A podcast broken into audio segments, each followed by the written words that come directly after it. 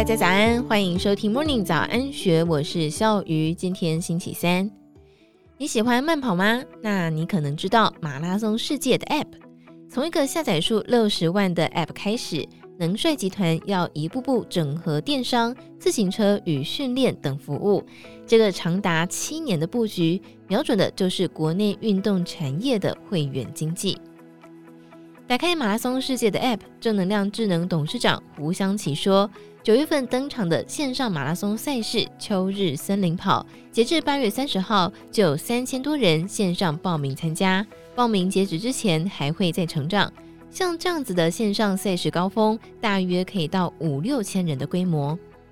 这个是全台湾最大的慢跑平台，累计下载数达到六十万，实际的活跃用户超过十五万。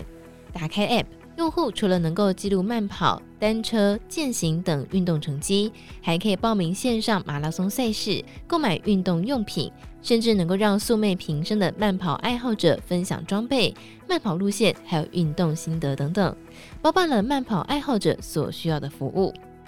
去年营收双位数成长，大约来到一点三亿元的马拉松世界，其实是上市贵公司能帅集团旗下的一员。在能帅集团旗下，还有多家企业，包括佳能企业、能帅创新、能帅网通、第一化成，还有正能量智能。原来能帅集团早就涉猎了运动产业，但是个别挂在能帅网通底下，并没有实际整合。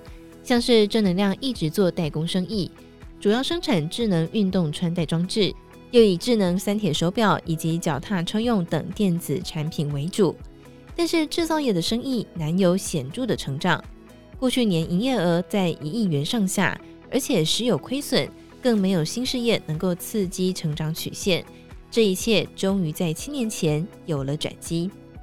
胡湘琪表示，集团看准国内运动产业与会员经济潜力。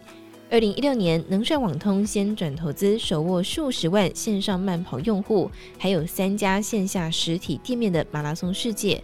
并且以打造全台湾最大运动产业虚实融合平台为目标。紧接着，在二零二零年开始，能帅网通在累计斥资超过亿元，先后拿下运动相关的中小企业，试图透过整合运动产业，挖掘更多的商机。没有想到，在大举投资之后，能帅集团并没有立刻展开转型大计，反倒进入鸭子划水的阶段。直到今年，能帅集团才正式启动运动事业的整并。除了这些心血需要调整之外，正能量过去也因为财务报告显示净值已经低于所列示股本的二分之一，在二一年被打入全额交割。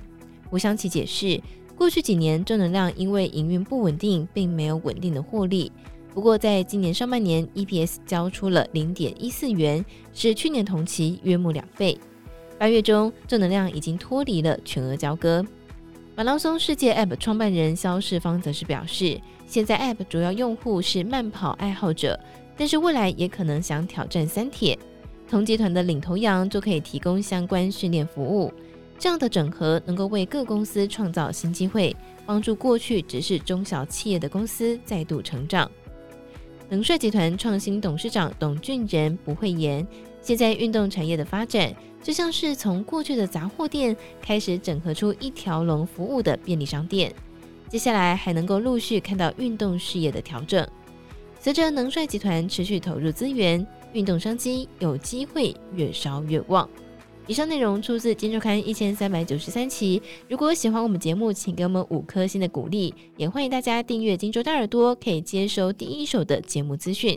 另外，也欢迎大家加入 Discord 群组，一起参与讨论。祝福您有美好的一天，我们明天见，拜拜。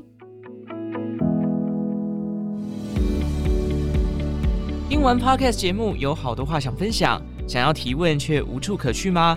别烦恼了，现在只要点击资讯栏下方的 Discord 社群平台连接，输入昵称就可以立刻问问题，与主持人互动哦。